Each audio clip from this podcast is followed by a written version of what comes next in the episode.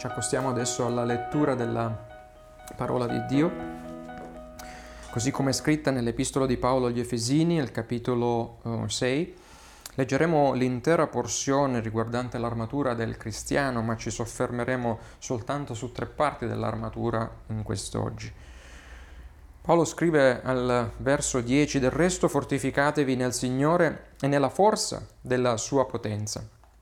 Rivestitevi della completa armatura di Dio affinché possiate stare saldi contro le insidie del diavolo.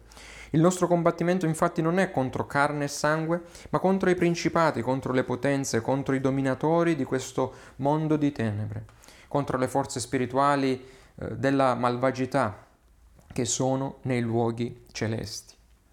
Perciò prendete la completa armatura di Dio affinché possiate resistere nel giorno malvagio e restare in piedi dopo aver compiuto tutto il vostro dovere.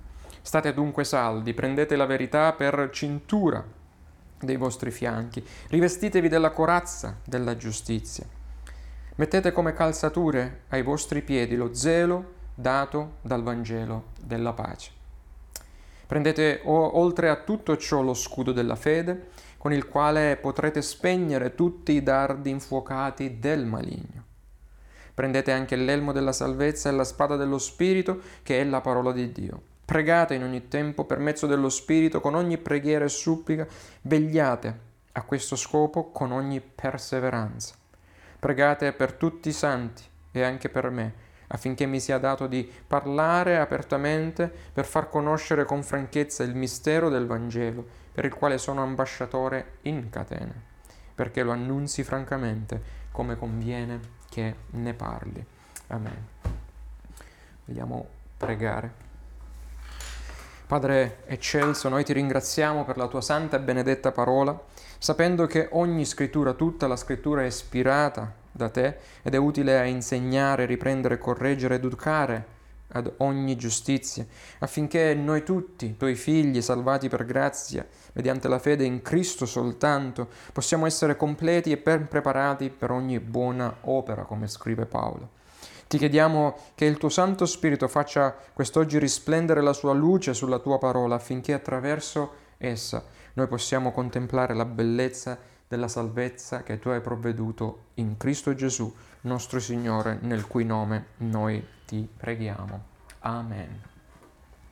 In queste ore gli occhi del mondo, almeno questa mattina non ho fatto in tempo a controllare le ultime notizie, quindi non sono aggiornato sulla situazione ma gli occhi di tutto il mondo, o quasi, sono puntati ad est dell'Italia, eh, della nostra nazione. La Russia di Putin sferrerà o no il suo attacco all'Ucraina? Ci trascinerà Putin sul baratro eh, di una terza guerra mondiale? Bene, indipendentemente da ciò che succederà in Ucraina, la nuda e cruda realtà è che tutti noi siamo già in guerra, che lo vogliamo riconoscere o no.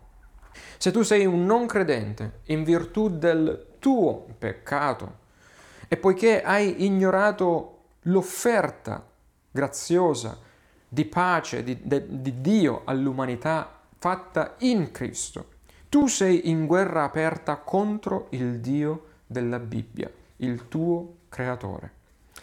Ma anche te, te che sei un credente e che vivi tra, come abbiamo detto la volta scorsa, il D-Day, il giorno decisivo in cui Cristo ha vinto il nemico, e il V-Day, il giorno della vittoria consumata, quando Cristo tornerà per prendere pieno possesso e dominio anche della terra fisica. Tu, credente, sei anche tu coinvolto in una guerra giornaliera senza tregua. Oltre a combattere contro il tuo peccato e la tua corruzione della tua carne, sei chiamato a resistere giorno dopo giorno contro gli attacchi insistenti, incessanti di Satana. Però mentre te, o non credente, che vivi senza Cristo, sei abbandonato, come dice Paolo nell'epistola ai Romani, al tuo destino certo, ossia alla tua morte eterna certa. e sei destinato a bere il calice dell'ira furente del Dio Onnipotente. Te che invece hai creduto, o credente, e ricevuto Cristo in virtù della sua persona e opera, sei ormai in pace eterna con il tuo Dio. Vedete la grande differenza. Combattiamo tutti una guerra, ma chi è credente combatte una battaglia contro il nemico dalla posizione vincente in Cristo. Tu credente non solo puoi essere certo della tua vittoria finale in Cristo, ma puoi beneficiare anche del fatto che la medesima e gloriosa armatura spirituale che il Messia stesso, il divino guerriero, venuto per distruggere Satana e il male, ha indossato e ha indossato per combattere la battaglia che nessun peccatore avrebbe mai potuto combattere e vincere. E questo lo leggiamo in Isaia 59, versi 16-17. Battaglia che Cristo ha combattuto contro Satana, contro il peccato e la morte. Quella stessa bene, ebbene, quella stessa poderosa armatura ti è stata provveduta, se sei un credente, ed è a tua disposizione affinché tu possa vivere i tuoi giorni terreni praticando le opere buone che Dio ha precedentemente preparato per te e resistendo, come chiede Paolo, contro ogni dardo infuocato che il già vinto Satana può mai decidere di sferrare contro di te. Vedete, indossare l'armatura di Dio significa svestirsi del tuo essere eh, perdente in Adamo e rivestirti del tuo Cristo vincitore imparando così a pensare e a vivere in modo completamente diverso, nel mentre eh, consapevolmente ti appropri della tua nuova vita e nuova identità in Cristo, assieme alle sue inesauribili risorse spirituali che Lui ha provveduto per te. Credenti traballanti che non hanno stabilità in Cristo sono una facile preda del diavolo, purtroppo specie se isolati e non protetti dentro una chiesa locale, laddove vengono amministrati regolarmente i mezzi ordinari della grazia, cioè la sana predicazione della parola di Dio, la corretta amministrazione dei sacramenti e della disciplina biblica. Coloro che mancano di stabilità e fermezza sono come canne, dice la scrittura, sbattute dal vento, i quali possono soffrire rovinosamente quando i principati e le potenze soffiano contro di loro ogni male. Dunque, caro credente, per resistere, per stare in piedi e non soccombere nel tuo giorno malvagio, giorno in cui la pressione satanica ti sta per soffocare, la fornace della prova brucia nel suo massimo e la sofferenza diviene estremamente pesante su di te. Bene, in quel giorno l'essere ben corazzato in Cristo farà tutta la differenza per te, sia come singolo individuo che come parte della tua comunità locale.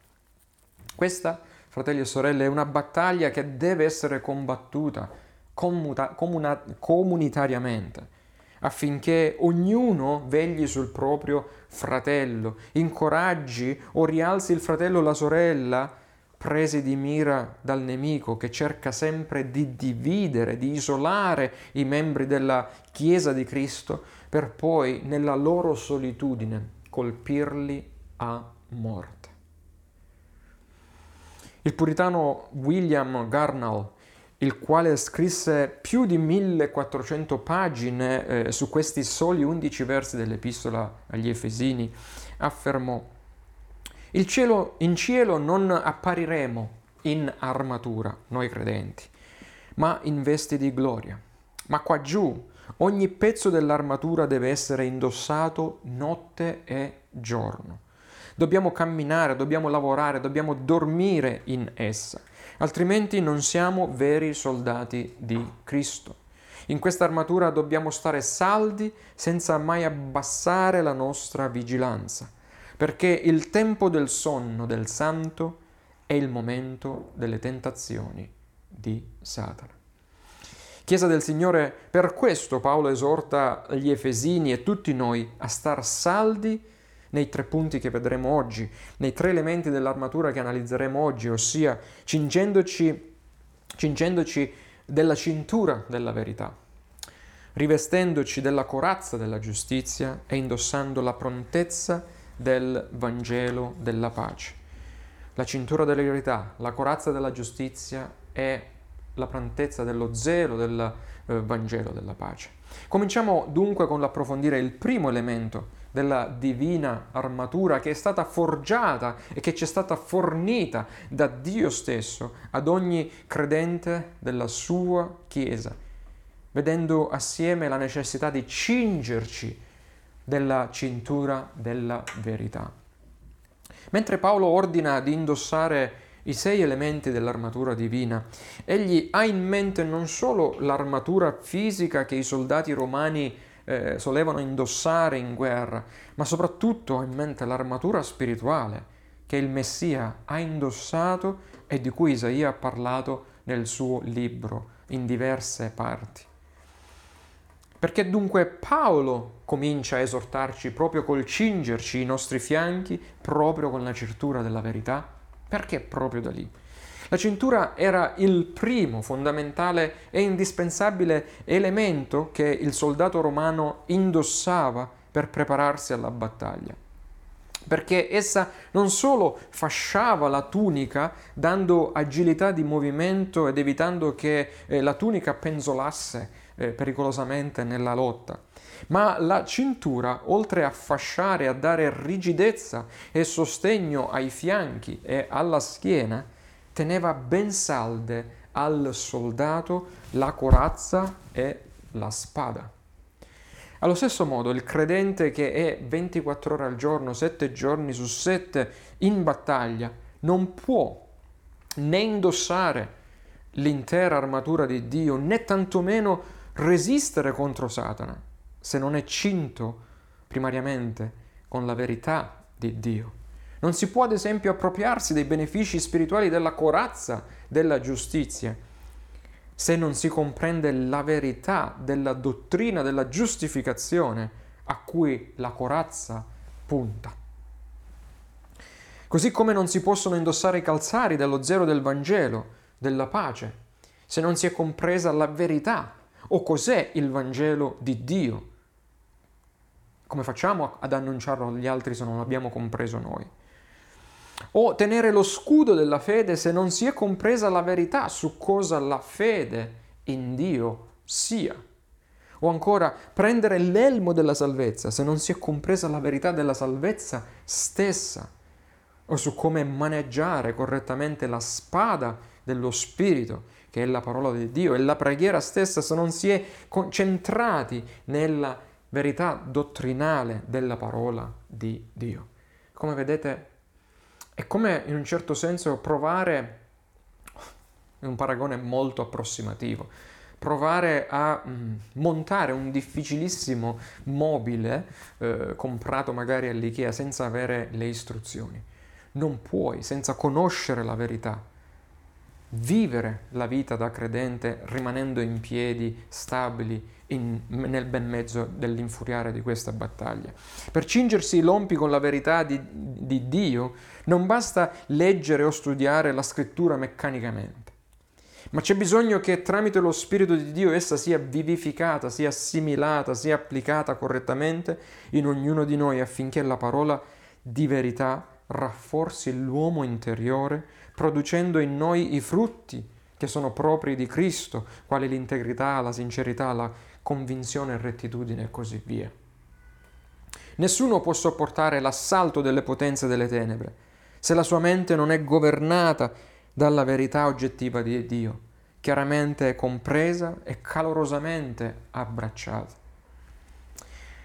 Riflettete, la mente di Satana è molto, molto più fina di tutte le più fine menti umane messe insieme. Dunque, l'unica nostra garanzia è il dimorare nella verità di Dio, avendo la mente rinnovata, scrive Paolo, secondo la mente di Cristo. Il guerriero divino che ha vinto per noi, cingendosi i fianchi proprio con la cintura di giustizia, fedeltà e verità, scrive Isaia al capitolo 11 verso 5, per poi donarci la stessa cintura per essere sempre pronti e resistere nel giorno malvagio, ogni qualvolta il nemico ci attacca personalmente, dicendoci che non vali niente, oppure che tu vali solo per quanto di buono riesci a fare per Dio o per il prossimo, quando invece la parola di Dio ti ha detto che tu sei salvo e sei salvato e sei valso il sangue di Cristo e la tua identità è stata già assicurata da ciò che Cristo ha fatto per te. Se queste verità che sono scritte nella beata parola di Dio non diventano verità dentro di te, se tu non le vesti, se tu non le assimili e te ne appropri, sarai come una canna sbattuta al vento, caro credente. Satana ama attaccare la tua famiglia, e ama seminare zizzania nella tua chiesa, distorcendo anche solo leggermente la parola insegnata, la parola predicata dal pulpito, seminando le sue dottrine di demoni, per eh, creare devastazioni di ogni genere. E dunque, come farai a resistere nel tuo giorno malvagio, Chiesa del Signore, se non sei cinta, se non conosci, se non applichi correttamente la verità della parola di Dio alla tua vita. Fratello, sorella, quanti di voi, vi chiedo, hanno, per fare un esempio tra i tanti, combattuto o stanno combattendo con sofferenza o con la sofferenza generata dalla menzogna, che se una volta salvato ritorni a persistere nel peccare, perderai per sempre la salvezza. Eppure è scritto che Dio non ha mai rinnegato né mai rinnegherà nessuno dei suoi figli che peccano. Eppure se ci spostiamo e guardiamo alla religione che va per la maggiore in questa nazione, alla religione cattolica romana, quanti stanno soffrendo, cercando di meritare la salvezza attraverso le loro opere buone?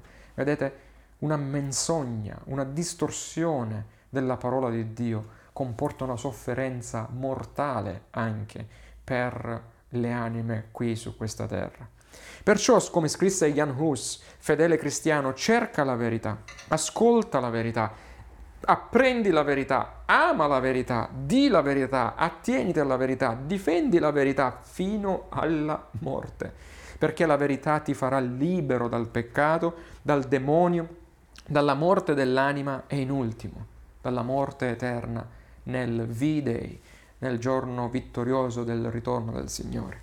La verità oggettiva di Dio, non secondo il nostro punto di vista, ma la verità secondo Dio, così come la troviamo nella sua infallibile parola ispirata, è la sola che può dare forza e fiducia anche nei conflitti ordinari della tua vita cristiana, tanto più in ogni giorno malvagio che sei eh, destinato a passare, affrontare. Quando la verità di Dio si impadronisce di noi e ci governa e governa tutto il nostro pensare e il nostro fare, quando siamo noi ad essere sottomessi all'autorità della parola di Dio e non come la Chiesa cattolica romana che deviando dalla verità ha innalzato la tradizione della Chiesa e addirittura il magistero della Chiesa, di uomini peccatori, al di sopra della stessa perfetta parola di Dio, dicendo non potete voi interpretarla se non attraverso i preti e il loro circolo. Quindi loro sopra la parola di Dio, distorcendola a loro piacimento. Sì, solo quando noi siamo sottomessi alla verità, non sopra, abbiamo la possibilità di stare saldi di resistere senza essere sballottati da ogni vento di dottrina, poiché la parola di verità, come rivelata ai profeti e agli apostoli, scrive Paolo al capitolo 2 agli Efesini, è il fondamento su cui stare fondati e combattere, dal quale traiamo fondamento, dal quale traiamo vigore, forza, ogni resistenza contro tutte le macchinazioni sataniche. Io rabbrividisco quando ancora purtroppo sento uh, tanti uomini di chiesa, tanti pastori dire non c'è bisogno di andare a studiare per poter uh, predicare la parola di Dio. Come si può essere fondati sulla verità se non si studia la verità di Dio, ovviamente? Secondo, da una posizione di subordinazione alla parola, non da una subordinazione in cui noi ci poniamo sopra la parola. Gesù stesso, la parola divenuta carne, dimorò nella parola e rimase cinto della parola tutto il tempo.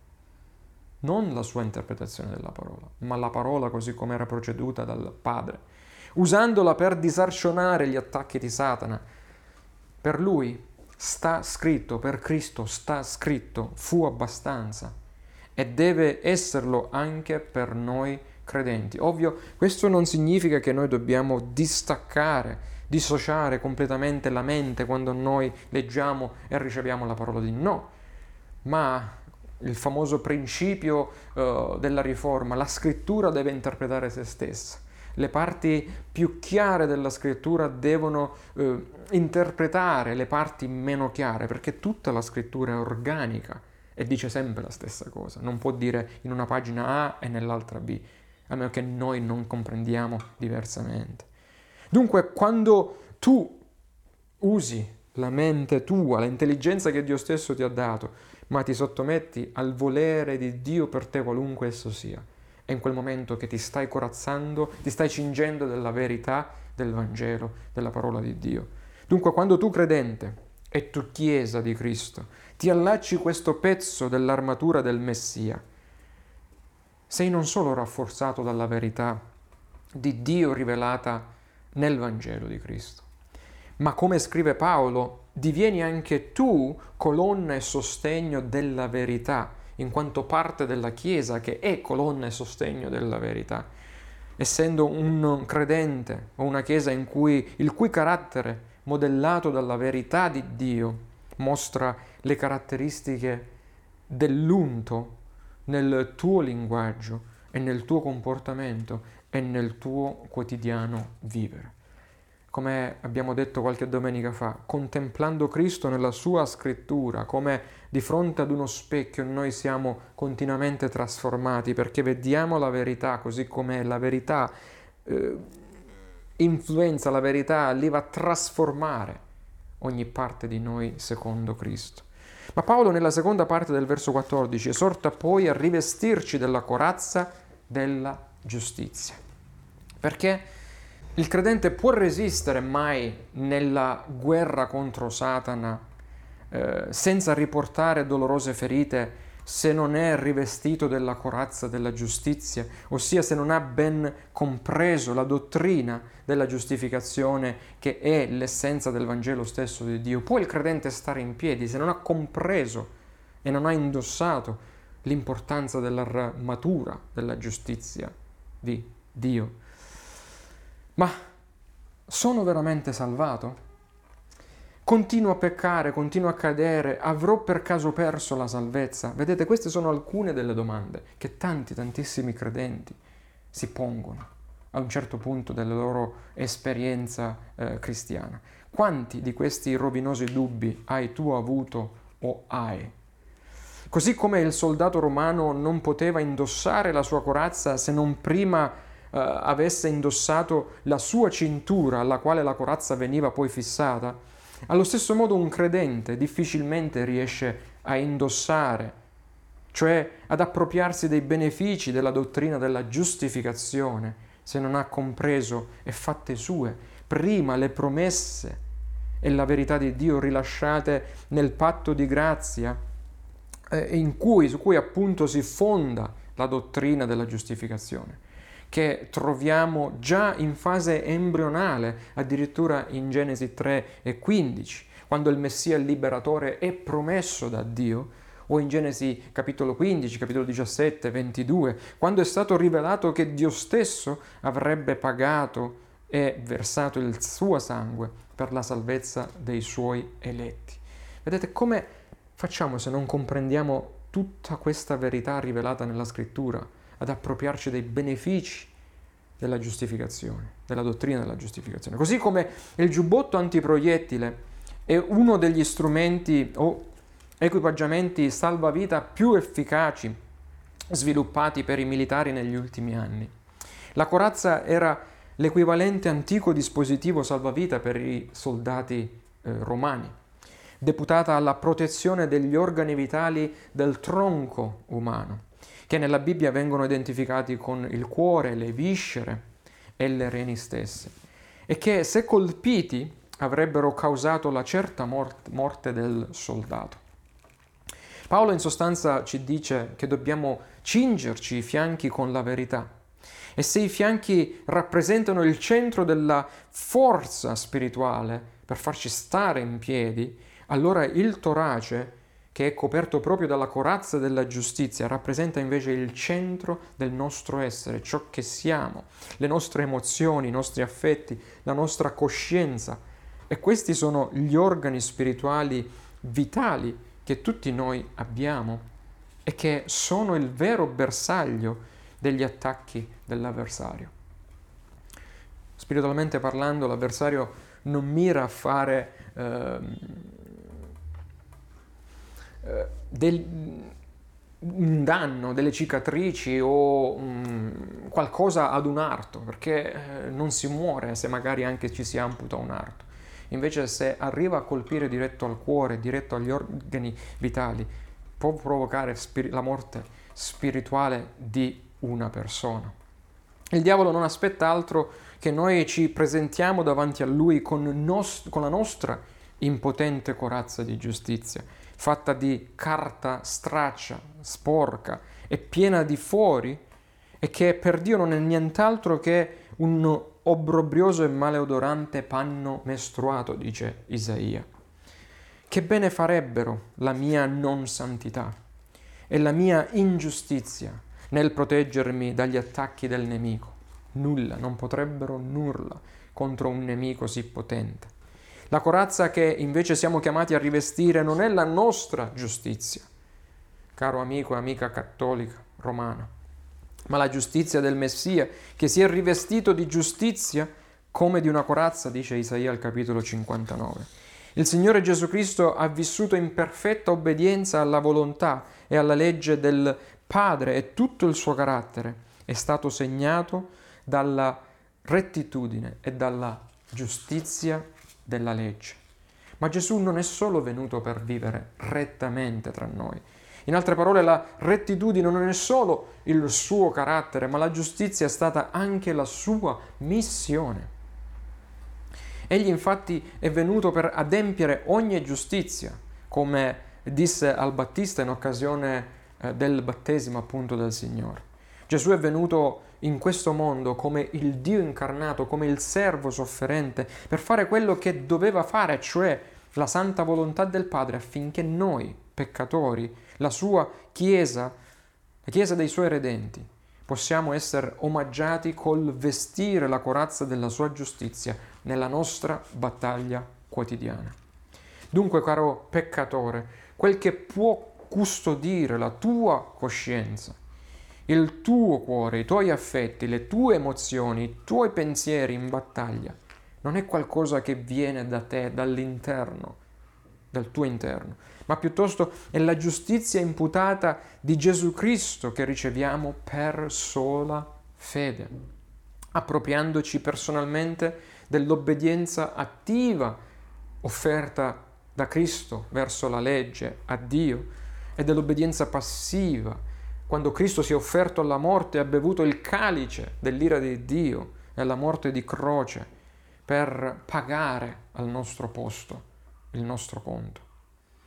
Questo è ciò che proteggerà il tuo essere più intimo, non la tua giustizia, ma la corazza di Cristo su di te. Purtroppo, se oggi dovessimo chiedere a molti credenti di spiegare la dottrina della giustificazione, tanti entrerebbero in crisi. Perché?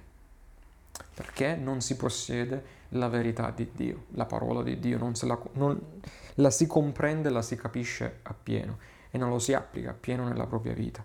Quando parliamo di corazza di giustizia, dunque, dobbiamo capire che non stiamo parlando della rettitudine che ci è infusa in noi dall'esterno, come credono i cattolici romani, grazie alla quale diventiamo più giusti o iniziamo a vivere più rettamente in virtù della nostra opera buona e dell'infusione della grazia di Dio in noi. No, non è questo. Questa è una giustizia di cui parla Paolo, è una giustizia extra nos, cioè aliena, al di fuori di noi, per cui Dio fa una dichiarazione legale nella sua corte celeste, dichiarando giusto il peccatore, dichiarando giusto il peccatore per i soli meriti della persona di Cristo e non sulla base di ciò che effettivamente internamente tu peccatore sei o puoi fare.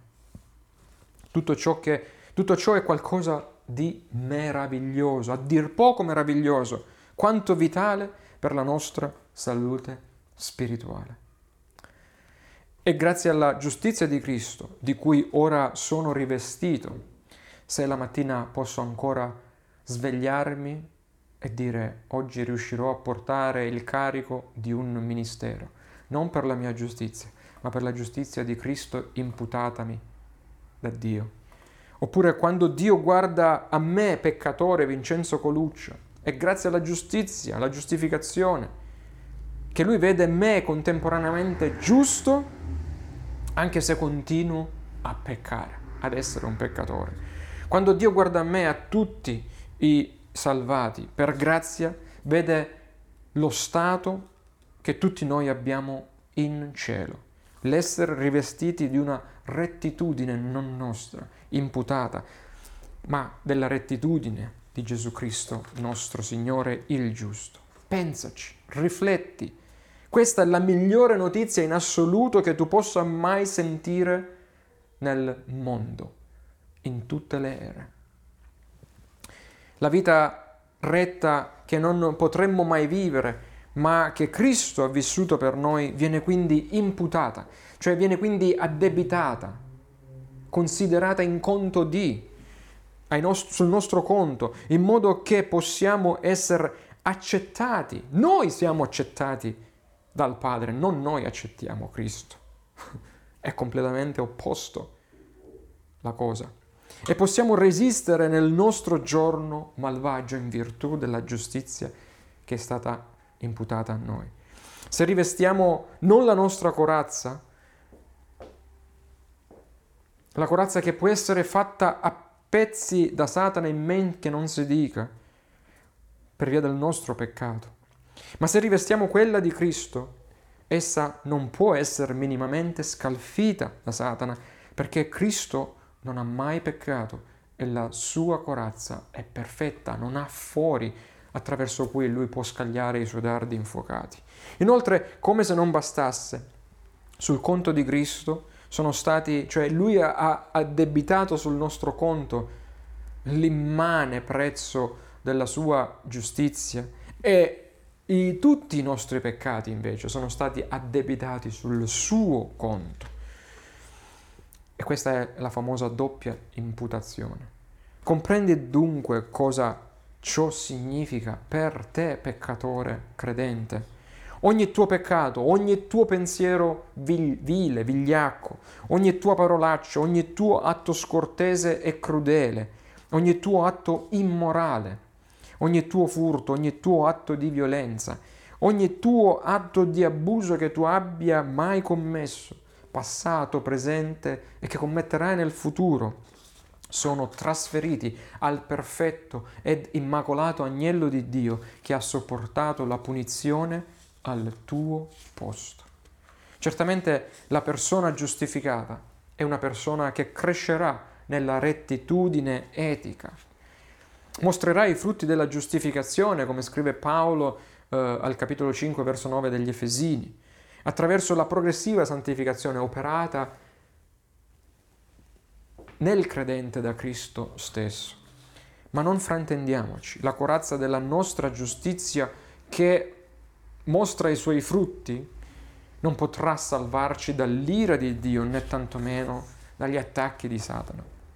È la perfetta giustizia di Gesù che ti salva. E nella sua giustizia il nostro cuore può essere preservato, la nostra coscienza può essere custodita quando viene attaccata dall'interno, dal nostro peccato e dall'esterno, da Satana. I nostri affetti possono essere protetti quando sono turbati dal nostro peccato e da Satana. E solo grazie alla sua rettitudine, alla rettitudine di Cristo, ogni eletto può avere fiducia e sicurezza per stare saldo anche davanti al trono di Dio, oggi e per sempre. Vedete l'importanza di serrare bene la cintura della verità e applicarla correttamente alla propria vita ed il beneficio di rivestirsi della eh, corazza della giustizia di Cristo. Vedete quanto beneficio portano a noi.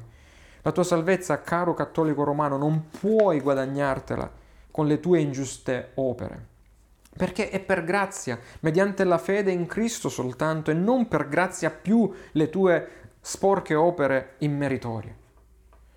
Né tantomeno tu, evangelico, di estrazione arminiana, né tanto tu, che pur sapendo di essere stato salvato per grazia, sì, credi però di preservare la tua salvezza con i tuoi sforzi personali, rivestendoti con la corazza della tua fallace giustizia, anziché riposare con la corazza di Cristo su te.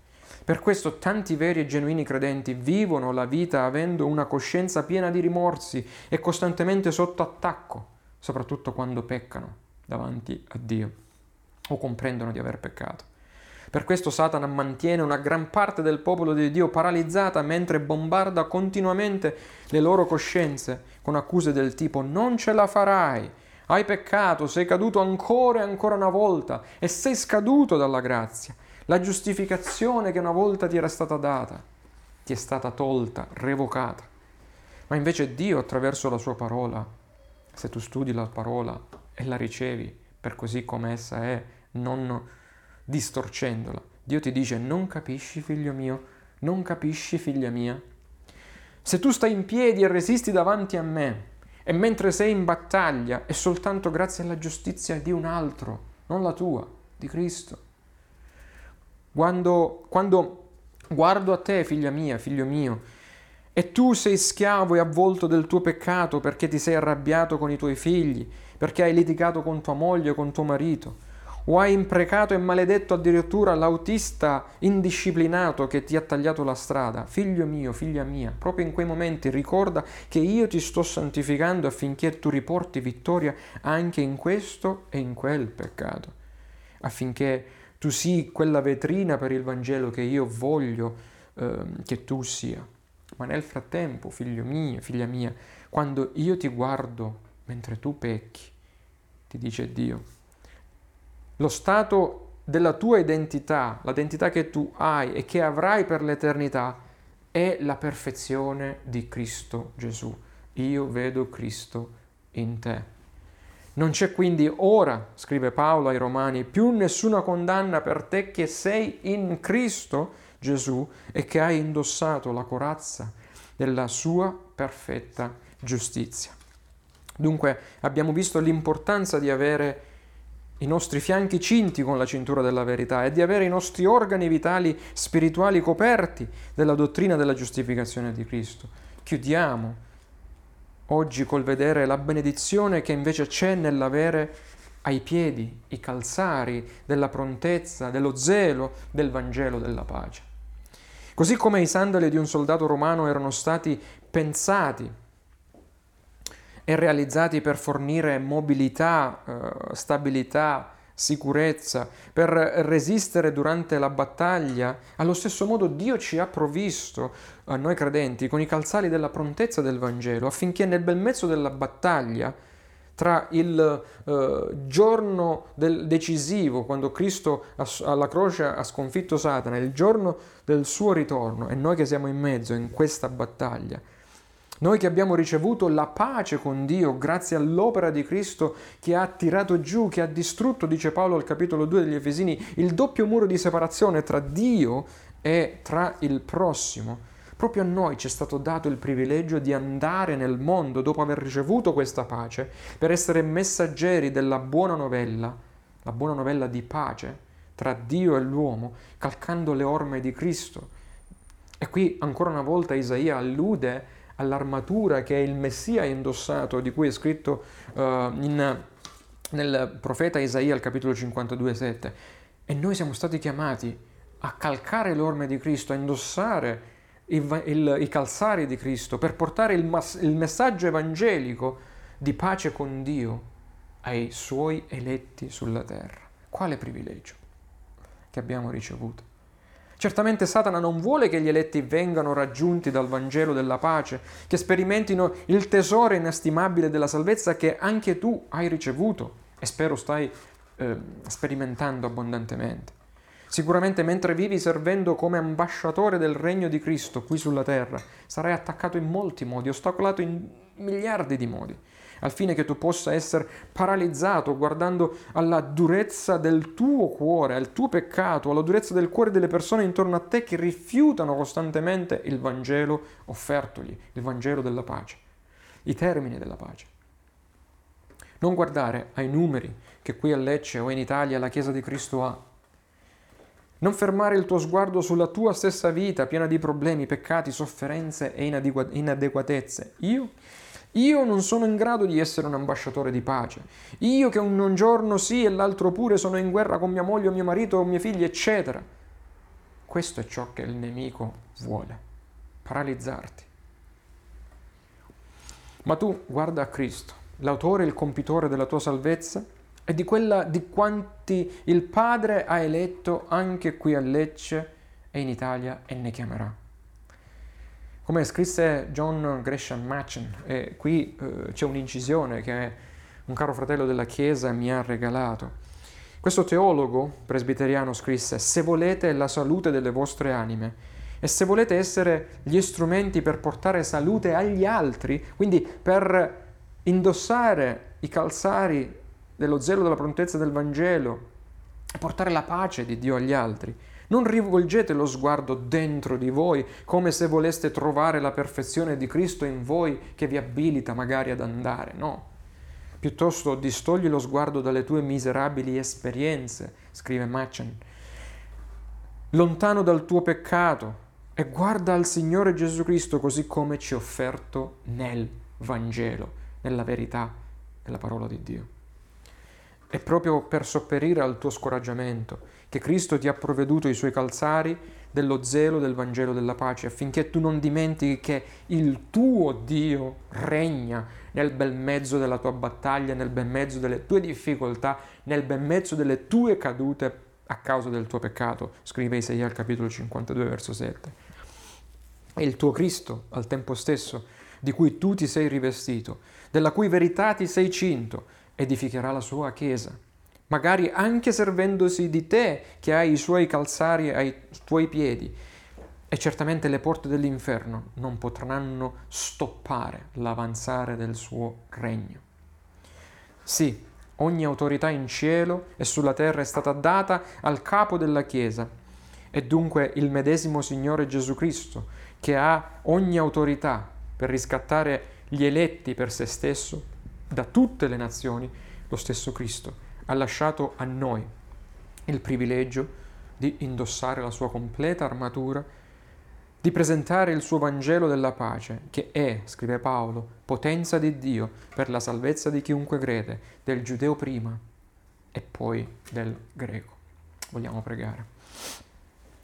Padre nostro e Dio misericordioso, quanto male possiamo farci ricevere se non siamo cinti della tua uh, rivestiti della tua completa armatura, cinti della cintura della verità, del Vangelo, uh, indossare la corazza della giustificazione che Cristo ci ha provveduto e i calzari della prontezza del Vangelo. E ti ringraziamo per averci strappato dalla schiavitù del peccato, da Satana, ma aiutaci ad avere salda su di noi la tua armatura divina, a nostra protezione, mentre imperversa la manta- battaglia spirituale intorno a noi, affinché possiamo resistere e stare saldi e in piedi in Cristo per la tua gloria. Nel suo glorioso nome noi ti preghiamo. Amen.